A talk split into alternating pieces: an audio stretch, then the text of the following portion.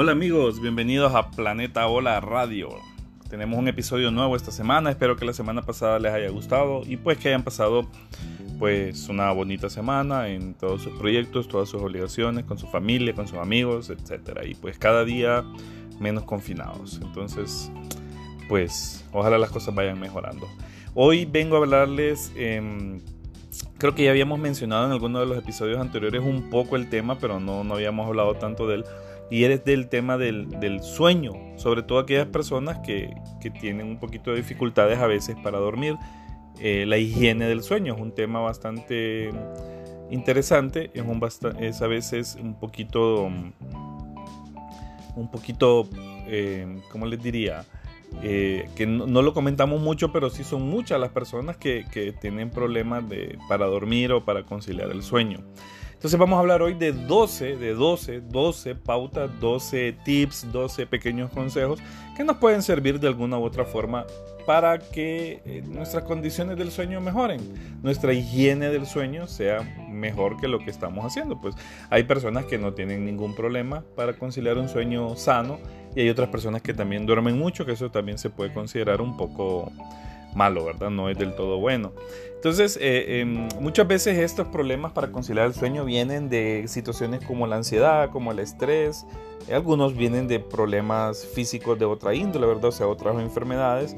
Pero más que todo es el estrés y la ansiedad el que nos puede provocar estos problemas de, para conciliar el sueño y que por lo tanto si no dormimos como se debe, entonces el descanso no es no es reparador, no es el que el cuerpo necesita y esto también puede llevarnos a otros problemas de salud, otros problemas físicos. Entonces entremos en materia y pues estos 12 tips, 12 consejos, como quieran eh, llamarlos ustedes, para mejorar nuestra higiene del sueño. El primero, el primero se refiere al consumo de sustancias excitantes. Eh, pues sabemos que muchas de las sustancias que nosotros consumimos eh, son para excitar el sistema nervioso. Entonces, ese es el primero de los tips. No consumir, no utilizar estas, estas sustancias por la noche o, cuando vamos a dormir, al final del día, ¿verdad? Eh, ya sabemos todos de legales e ilegales, ¿verdad? Pero hablando de las legales, podemos hablar del café, del té eh, el alcohol en algunas personas y también a veces en algunas personas el mismo tabaco. Miren, este es un tema bastante eh, complejo porque hay personas en las que algunas de esas sustancias más bien tienen un efecto conciliador del sueño. Pero en la gran mayoría, en la generalidad, sobre todo en las personas que padecen de problemas para conciliar el sueño, entonces estas sustancias vienen a agravarlo. Sobre todo tomar café eh, o cafeína y y lo que tenga cafeína, Coca-Cola o cualquiera de esos eh, eh, líquidos durante la tarde, noche o en la noche va a hacer que nuestro sueño sea más difícil de, conciliar. Entonces, si usted padece, hay que tratar de evitarlas. El segundo punto, el segundo consejo es eh, procurar que la hora de cenar tenga por lo menos dos horas de diferencia con la hora de acostarnos. Eh, recordemos que si cenamos muy tarde y, nos acostamos eh, pronto después de esa cena, el sistema digestivo está eh, procesando la comida, está generando mayor trabajo, mayor consumo de energía y por lo tanto eso evita que nosotros logremos conciliar el sueño de manera adecuada. Un tercer consejo, una tercera recomendación es la práctica rutinaria y diaria de ejercicio. Eh, y esto siempre lo digo yo, ¿verdad? Muchas veces hoy en día que se ha puesto de moda los fit y todo eso, a veces pensamos que hacer ejercicio es meternos a un gimnasio, a veces pensamos que hacer ejercicio es correr 10 kilómetros diarios, prepararnos para una maratón y no, o sea, no, cada quien eh, con sus necesidades y cada quien con sus capacidades. El la recomendación de hacer ejercicio puede ser simplemente, como hemos dicho en otras ocasiones, salir a caminar. Eh, si usted está en un lugar de, varios pisos, subir las gradas eh, caminando y no por el elevador. O sea, procurar esa actividad física, evitar el sedentarismo y procurar esa actividad eh, que sea constante. O sea, no necesariamente tampoco tiene que ser todos los días. Puede ser dos, tres veces por semana em, Puede ser también, eh, puede ser actividad física eh, tranquila, no tiene que ser exigente porque no se está preparando para ser un atleta profesional, ¿verdad? Eso sí, eso sí, la actividad física hay que evitarla que sea también antes de acostarnos, ¿verdad? Porque entonces el cuerpo está sobreexcitado y, hace que nos durmamos más, más lento o que no podamos conciliar el sueño. O sea, mínimo tres horas antes de dormir no hay que hacer ese tipo de actividad porque entonces no estamos contribuyendo. Un cuarto consejo, y este es bien importante, este consejo siempre me ha gustado y yo he tratado de ponerlo en práctica, eh, las siestas. Las siestas, fíjense que, que, mucha gente dice que para gente hará gana y no, la verdad es que no, las siestas son reparadoras. Eh, por eso en la, la sociedad aquí en Honduras y en otros países culturalmente hace 30 años o 20 años las siestas eran muy comunes, eh, los negocios, las oficinas cerraban a la hora de, del almuerzo, en algunos lugares inclusive que la gente, cuando las ciudades eran pequeñas, la gente iba a comer a su casa, tomaba su siesta y regresaba a trabajar. Eso aumentaba la productividad de la gente. Hoy en día, como vivimos en carreras y en prisas, eh, pensamos que eso es para gente improductiva y no, por el contrario, inclusive eso puede aumentar Ojalá, ojalá las autoridades o los encargados de eso algún día se den cuenta que eso ayuda más bien. Entonces las siestas son recomendables, pero, pero, pero, nunca hay que tomar siestas de más de 20 o 30 minutos. Y las siestas en la tarde, por ejemplo, después de comer, em, después de un almuerzo, de tomar una siesta, no es, es, saludable, pero como les digo, 20, 25 minutos es lo más recomendable. Y no, no hay que hacerla acostado en la cama, o sea no hay que irse a la cama y, arroparse como que va a dormir porque no es la mejor manera. Una siesta se puede hacer en un sillón o en su cama recostado, pero o sea, semisentado, ¿verdad? No acostado así arropado como que va a dormir para el día siguiente. Pero sí, si puede y si tiene chance, pruebe y se dará cuenta que una siesta de esas le va a ayudar para ser más productivo el resto de la tarde. Un quinto consejo, un quinto consejo, este es para aquellas personas que toman medicamentos tienen que tener bien claro las indicaciones del médico y tratar de no confundir los horarios en los que el médico le ha dado los medicamentos, valga la redundancia, porque puede ser que hayan algunos que estén evitando que concilie el sueño de manera normal o natural. Entonces hay que procurar que los medicamentos que quitan el sueño se consuman durante el día y no durante la noche. Una sexta recomendación es que hay que tratar de mantener un horario regular de sueño para que su cuerpo y su mente se vayan acostumbrando. Es decir, un horario regular eh, se refiere a levantarse y acostarse siempre a la misma hora. O sea, creo que en la vida, en todo, hay que mantener eso para tener una vida más ordenada y más saludable. Y creo que el sueño, la hora de dormir, debe ser también más respetuosa en eso. Entonces, si usted lleva una vida desordenada, trate de ordenar por lo menos sus horas de dormir para evitar eso, no que un día se duerme a las 11, otro día a las 9, otro día a las 2 de la mañana, entonces eso genera confusiones.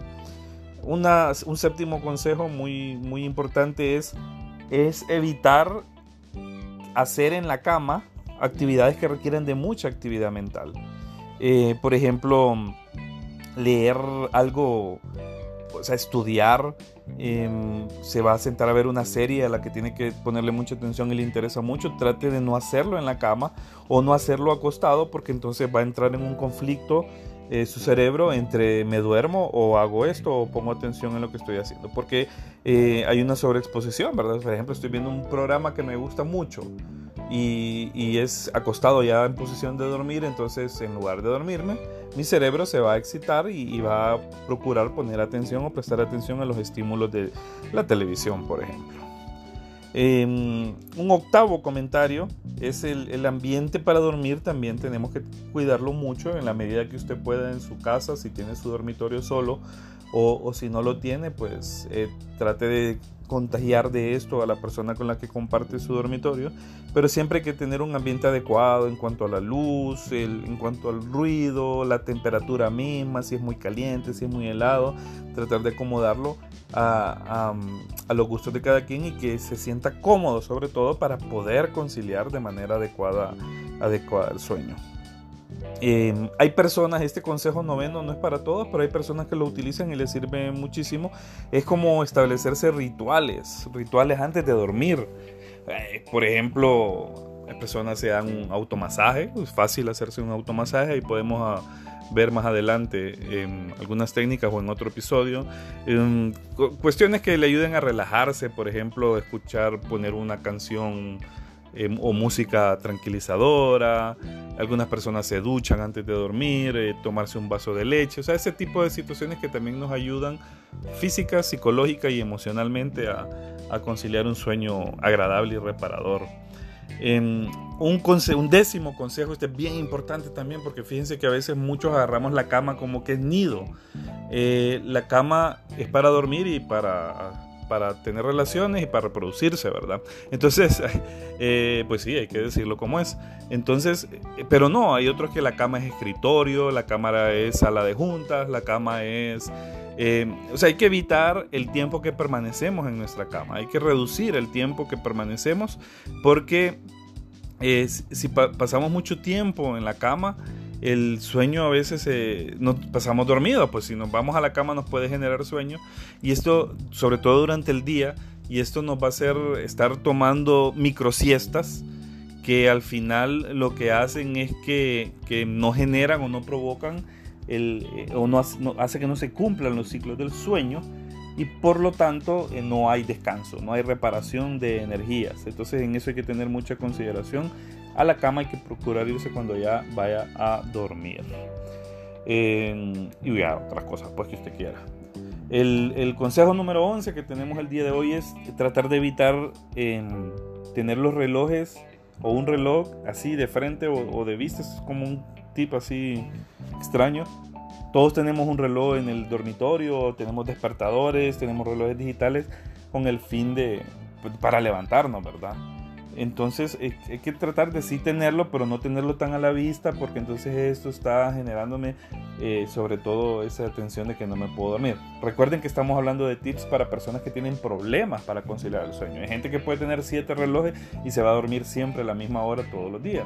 Pero si usted tiene problemas para conciliar el sueño, trate de evitar tener ese reloj a simple vista eh, para que esto le ayude a relajarse. Si está con el reloj, está con el estrés de, ya son las 11, ya son las 12, ya es la 1 y yo sigo sin dormirme.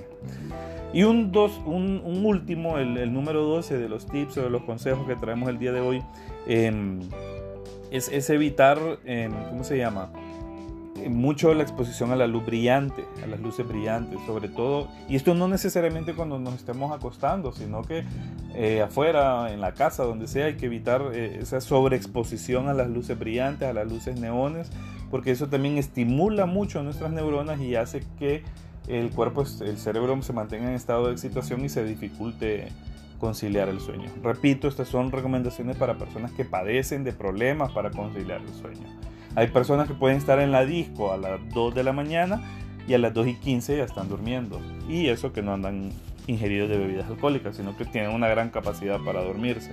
Entonces, eh, estos son algunos consejos nada más, por ahí han de ver varios, ahí han de ver más, y han de ver mejores inclusive de médicos o especialistas, pero estos son los consejos que yo quería compartir con ustedes el día de hoy, espero que, que les sirvan y pues si ustedes tienen algunos otros también, eh, me los pueden hacer llegar ahí en los comentarios, en las redes sociales, eh, como feedback aquí en, el, en, en, Anchor o donde ustedes quieran comentarlo. Del, del, episodio anterior de la escuela, yo les agradezco a todos los que me hicieron sus comentarios. He recibido varios, varias retroalimentación y, hemos intercambiado opiniones. Pero veo que les gustó el tema. Vamos a tratar de tocar un poco más temas relacionados con la educación.